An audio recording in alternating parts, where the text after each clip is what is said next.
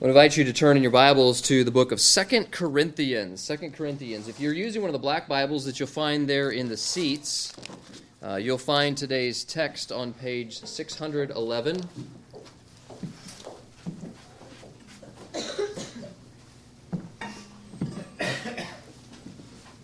Six hundred eleven of the black Bibles that are provided.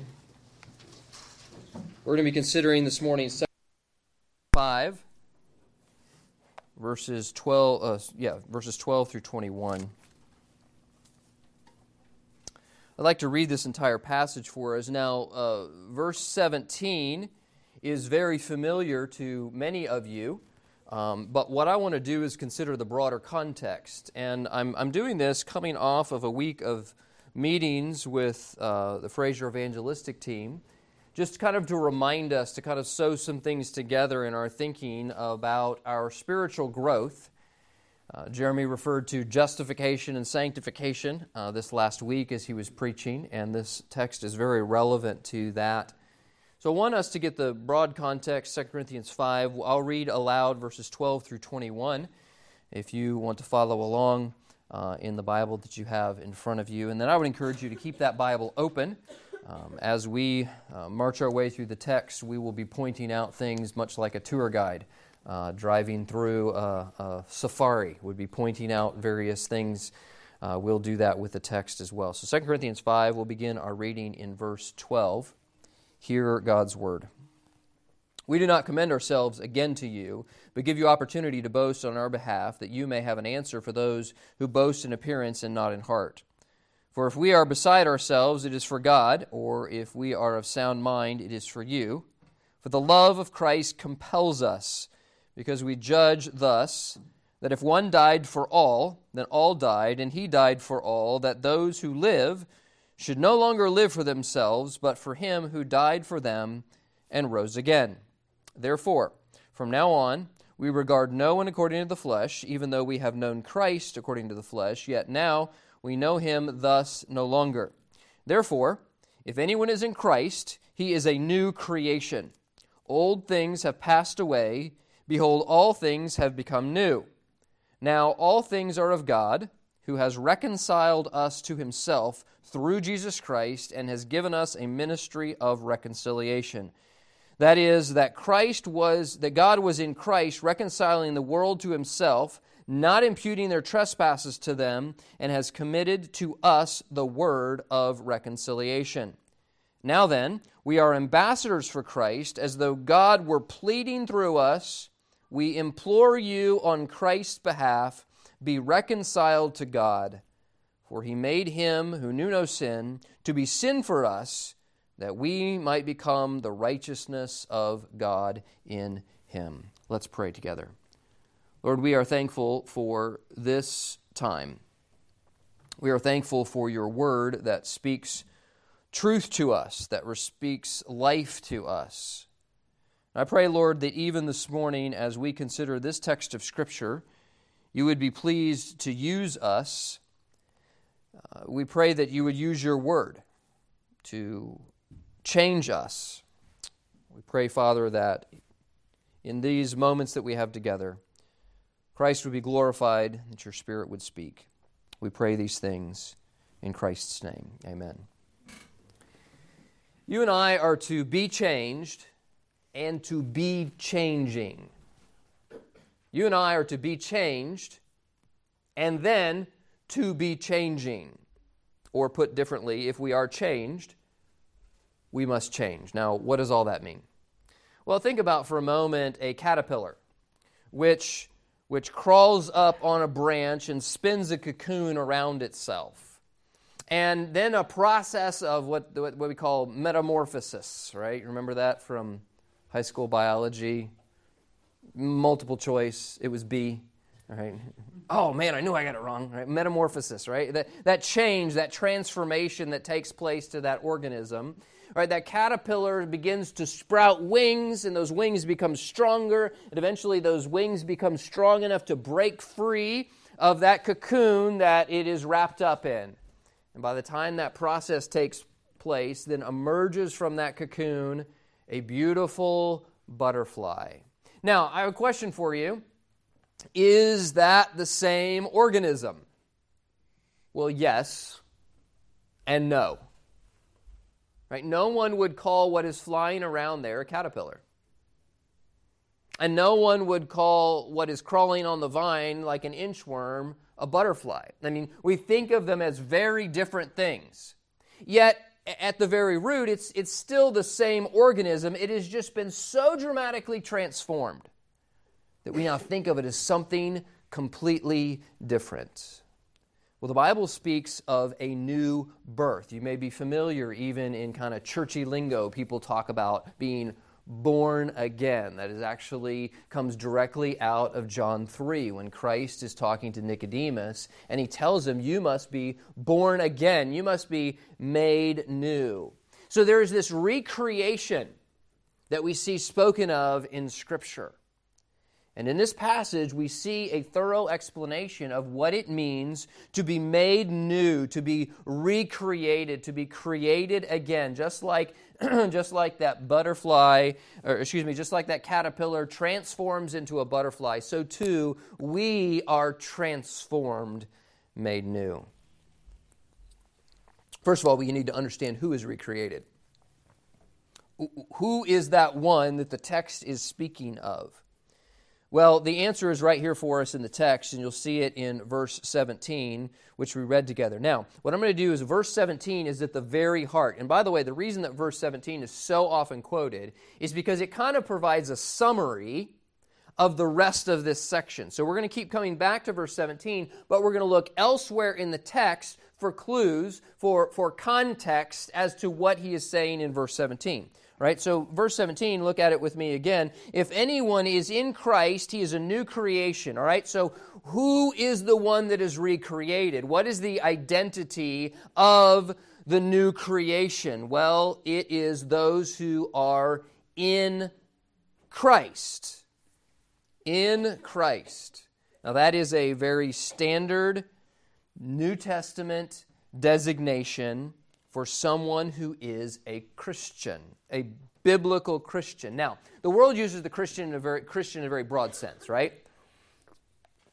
Everyone who goes to a church and checks the box on the survey, that would be what the world would call a Christian. And I understand what they mean by that. But, but by, by New Testament definition, what makes one a Christian is being in Christ. In fact, the most frequent way that that is referred to in the New Testament is to be in Christ. You may hear people call it being born again. That is also a New Testament des- designation. Being saved, we see that referenced a few times in Scripture. But the most frequent way it is referenced as being in Christ. That is someone who is saved from their sin. So, what then does it mean to be saved from sin? Well, look with me at verse 18 to help shed light on that.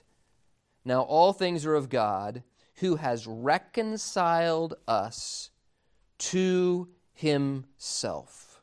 All right, so to be in Christ is synonymous with, it is the same as in verse 18, being reconciled, you see that, to God through Jesus Christ. So now, then what does it mean to be reconciled. I mean, that's a big word. That's kind of one of those, you know, theological terms. What do we mean by reconciled? Well, reconciliation is simply a dramatic change in relationship.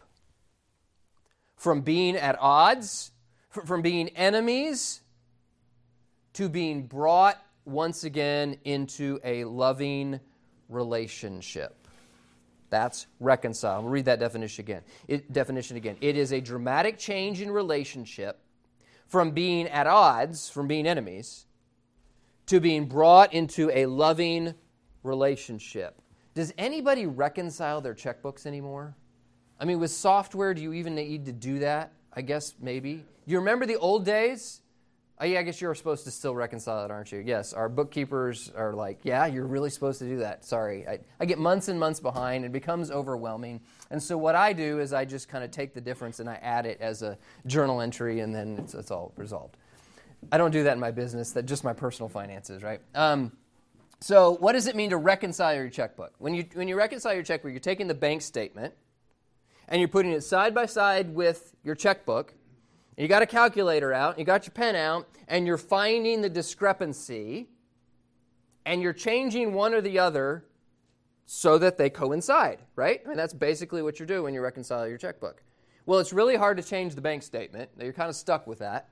So you now have to bring your checkbook into conformity to the bank statement. Now, there may be rare occasions when the bank got something wrong. And you get on the phone and you talk to the bank and get it figured out right. What you're doing is you're taking two things that are at odds and you're bringing them in line with each other. Okay, well, we use the term relationally too, don't we? Right? Have you ever heard of a divorced couple or a separated couple and we say they have reconciled, right? It's two parties that are at odds have now been brought back into a relationship. Okay, so when we see in verse 18 that God, through Christ, reconciles us, that's what he's talking about. You see, we are at odds with God in our natural state. But through Jesus Christ, we can be brought into right relationship with Him. Listen to Romans 5, verse 10. If, when we were enemies, we were reconciled to God through the death of his Son. Much more, having been reconciled, we are saved by his life. So, how does this happen? How does reconciliation take place? Well, you see, we have a sin debt. It's like our checkbook is messed up. Sin is what we do that does not please God, or what we fail to do that, sh- that we sh- ought to do to please God. Sin is anything that is a violation of God's righteous expectation. And every one of us, you and me included, are guilty of sin. We are born in sin, and we continue in our state of rebellion against God. And so, because of that, we are now. This isn't this isn't what what what you want to hear, but this is what the Bible teaches. Because of that, you and I are naturally enemies with God. And so, verse 19 of our text, look at it please, says, not imputing, or, or another way of saying that is reckoning, counting against them their trespasses or their sins. You see, God has to judge sin. He would not be just if he failed to do so. He can't overlook sin, he can't sweep it under the rug, he can't ignore it. But we see in this text that God reconciles the world in Christ. When Jesus Christ died on the cross, God poured out on him the punishment that we deserve. This is the way forgiveness comes. People like the word forgiveness, but they have little understanding of what it means. When, when the Bible talks about reconciliation, when the Bible talks about being made right with God, once enemies with God, now right with God, that is forgiveness. But forgiveness is a term that's little understood in our world. Let me illustrate it. Now, I want to, I want to preface this illustration by saying this is not about politics, right? The, the politics of the situation are completely beside the point of my illustration, okay? So please don't get distracted by the politics, all right? What, no matter what you think should have happened, shouldn't have happened, was right, was wrong, was within the president's authority, whatnot. You all heard about this debt forgiveness that took place with all these student debts, right? You say, well, that shouldn't have. Okay, fine, whatever. I'm, that's not my point, all right? But here's the funny thing you had a lot of Christians saying, well, this is not debt forgiveness, it's debt transfer. Well, make whatever argument you want as to whether the president should have done that or not. I, I don't care about that. That is a misunderstanding. That statement is a misunderstanding of the definition of forgiveness, right? Because when people say that's not forgiveness, that's debt transfer, that means they don't understand the word forgiveness because forgiveness is debt transfer. You say, What in the world are you talking about? Okay, I own a business. Suppose we go and we do work on someone's house, and I issue an invoice. Okay? Now, I've issued an invoice for $1,000 for the work that we performed on that person's property. And that person calls me in tears. My, my insurance has denied my claim. I don't have any money. My kids are starving. I'm going to have to take I'm going to have to take the grocery money and pay this bill. I can't do it. Please, please help me. And I as a business owner say, I forgive that debt. What happens to that debt? Well, it doesn't go away. In fact, what, my, what our bookkeepers know is what I don't do is go in and delete the invoice. What do I do? I do a journal entry that now actually makes it a cost of goods sold. Right? It is now actually shows up in my cost of business. See the difference? I didn't go delete the invoice, it just poof disappears in there. Who paid for it?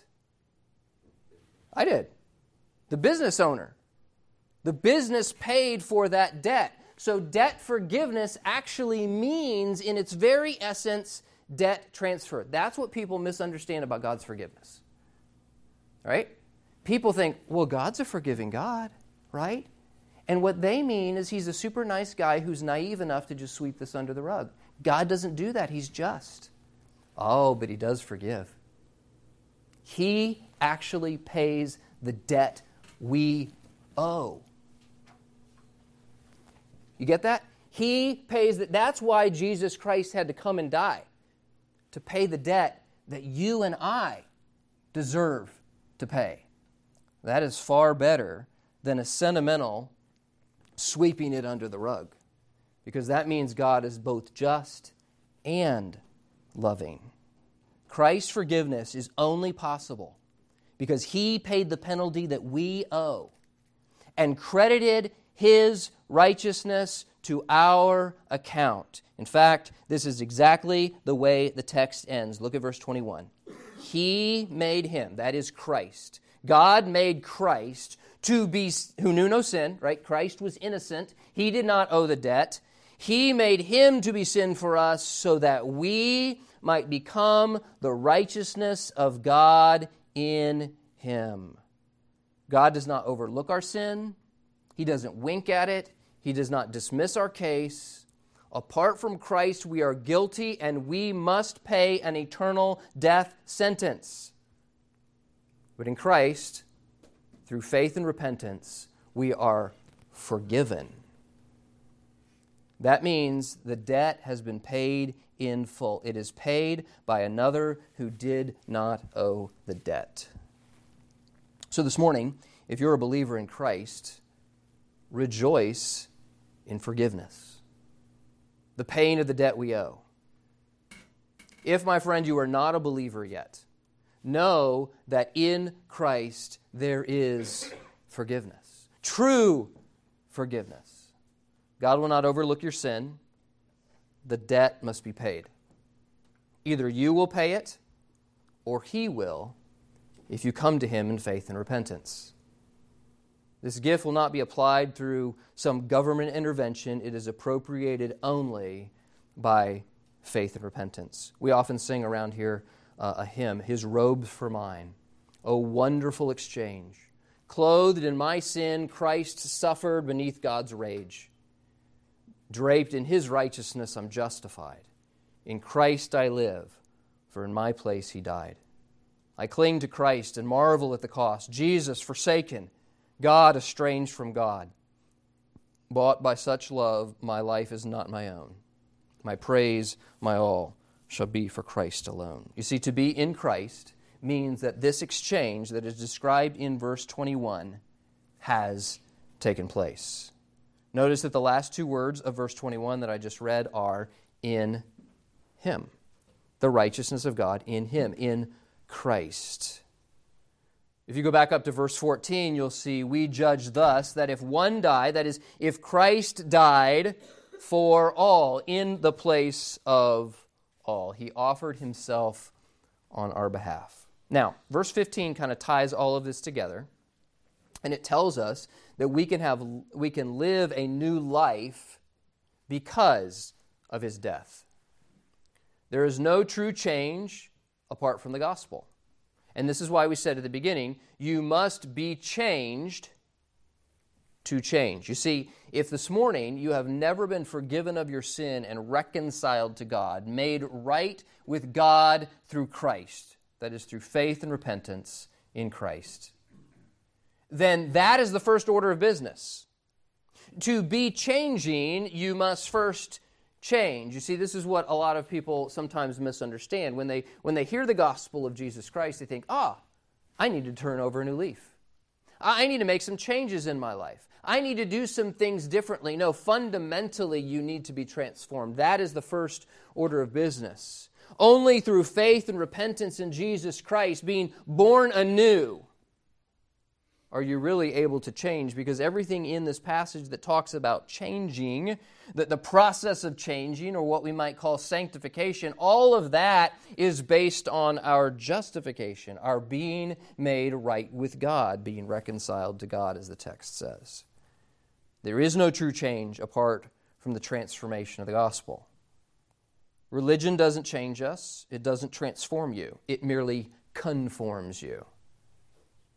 You can go into religious environment, you can see what other people are doing, you can mimic that. That doesn't transform you, that conforms you. You and I all know people who are good people. They're nice neighbors, they're good friends, they're good employees, they're good employers, they're good fellow PTA members. But don't confuse moral uprightness with the transformation of the gospel. The gospel changes who we are in our standing before God. And so there's a couple applications this morning. The first application would be if there's never been a time when you have turned from your sin, you have repented of your sin, and you have trusted in Jesus Christ alone for forgiveness of sin and eternal life, you must do that. And just as Paul says in the last part of this, he says in verse 20, it's as though God were pleading through us. We beg you, we implore you on Christ's behalf, be reconciled to God. And so that would be what we implore you to do this morning. We beg of you, be reconciled to God through faith and repentance. If you've never done that, anyone who is here who's a member of North Hills Baptist would be happy to sit down with you, take a Bible, and show you how you can know that for sure. We even have a little four week Bible study that we uh, walk through with people most all of you in here have gone through that four week Bible study called The Exchange that teaches in depth what we're talking about this morning. And any of us would be happy to do that. Now, if you are a believer, there's been a time when you have been made new, you've been transformed. Understand that all of our growth in Christ is based on the gospel. You heard Jeremy refer to this several times this week. That, that the gospel is the starting point, but it's not the, not the ending point. We come back to the gospel again and again. And so, what we see here is a description of this new creation. What does this new creation now look like? When we're made new in Christ, when we're born again, verse 17, go back to that kind of nugget text that, that the other things revolve around. Verse 17, it says, What? Old things have passed away. So let's start with the old things that have passed away. What, what is gone? Well, verse 19, we saw that sin is no longer accounted to us. It is no longer imputed to us. It is no longer attributed to us. That is to say, we are no longer guilty before the judge of the universe. And so, one of the old things that has passed away is this penalty of sin. We also see in this passage that the old motives are gone. Right? This is verse 15. Again, he says he says something kind of in nugget form in verse 17 that is expanded upon by the surrounding context. So, verse 15 says, Those who live should no longer live for themselves, but for him who died for them and rose again. So, the other old thing that is gone is the old motives have passed away. And then it says in verse 17 again, Old has passed away, all things new. All things are are, have become new, or, or the idea we could even say is are becoming new. What's new for the one who is born again? Well, the love of Christ compels us, right? Verse 14. The love of Christ motivates us. We don't do things because we have to do them. We don't do things because they are our duty. We don't do things because that as we do them, we earn God's favor somehow. That's legalism. We know that we could never earn God's favor. But Christ has perfectly earned it on our behalf. And because of that, we love him because he first loved us. So our motives are completely changed love compels us, it, it, positively pressures us to do the right thing. And then in verse 15, but live for him who died for them. And so uh, the new person lives to please God. We have a new motivation. We have a new person that we are striving to please, that is Christ. And then the following statement is, is the phrase that we've already looked at about Christ dying for us. Now, when we talk about Christ's love and Christ dying for us, this is not a shallow sentimentality toward Christ. We love him. This is a profound appreciation for Christ dying in our place. And by the way, this is one reason why it is important to not downplay sin and judgment. There is a temptation to do that. If we, if we try to emphasize God's love by downplaying sin and judgment, we've actually diminished the love of God. God's love shines brightest when we understand the darkness of the backdrop. And so this morning, if you have been forgiven, if you have been made born again, been made new, you've been born again, you have a new motivation, you have a new person to please, and you have a new ministry. And this is what he actually ends with, uh, it, the last part of the, of the passage. In verse 18, uh, this is a good place to start. All things are of God who has reconciled. Uh, is reconciled us to himself through Jesus Christ and has given us what? The ministry of reconciliation. So, this this being made right with God that we just talked about, this being justified, having our, our sins uh, forgiven, reconciled with God, now we have that same ministry to others, helping others to become right with God. That is to say, verse 19, that God was in Christ reconciled the world to himself, not imputing their trespasses to him, and has committed to us this word of reconciliation. We might say it more colloquially He has given us the gospel to minister to others. The good news of Jesus' forgiveness. Now we minister to others. And then verse 20 as well, that makes us what? Ambassadors for Christ. It's as if God is using us as a mouthpiece, he says in verse 20. It's as if God were pleading through us do you understand that if you've been forgiven, if you've been made right with God, you have the joyous opportunity, you have the joyous ministry of now conveying that, communicating that good news to others? And so, my, my Christian friend who has been born again, I guess my question for you would be how much of a priority is that for you? Is that something that you are consumed with? That I am now an ambassador of reconciliation. That's a big fancy word, it's a big fancy phrase, but when you think about it in the context of this passage, I am one who has the opportunity to work for the king so that others can be made right with the king. Even the king's enemies can be made right with him because I too was once an enemy. That's gospel ministry. That's sharing the gospel with others. And this is the ministry that we have. Because we've been changed, we must be changing and we must be helping others change.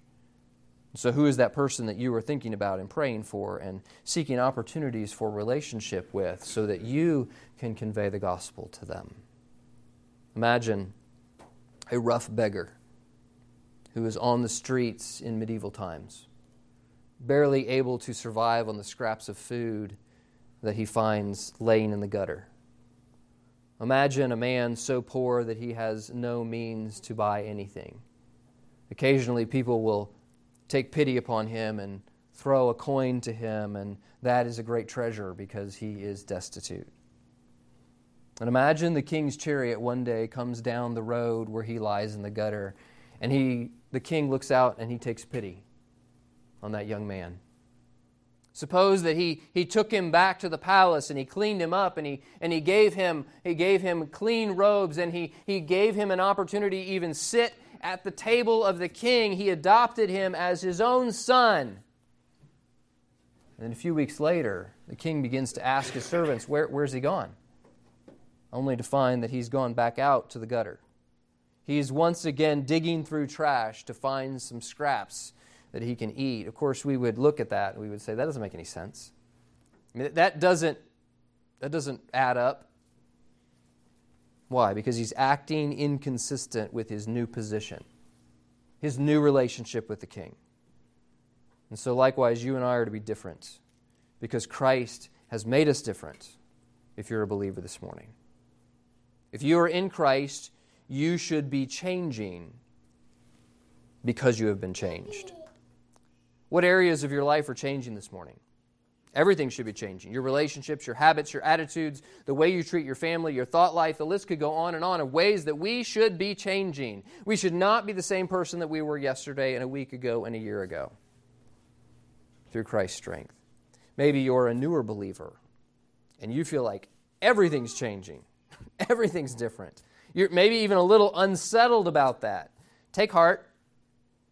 You're a new person you're, you're no longer that caterpillar. You're now a butterfly. And if it seems like everything is changing in your life, that's probably a good thing. Things should be changing. And then my friend this morning who's watching by video or who's here in the auditorium this morning who's never come to faith and repentance. There's never been a time when you've been born again, you've been made new in Christ. I would just implore you as Paul said. Be reconciled to God. Father, we do thank you for this passage of Scripture that reminds us of the fundamental work that you do through your Son, Jesus Christ. And I pray that you would take these words and apply them now to our hearts in the quietness of this moment.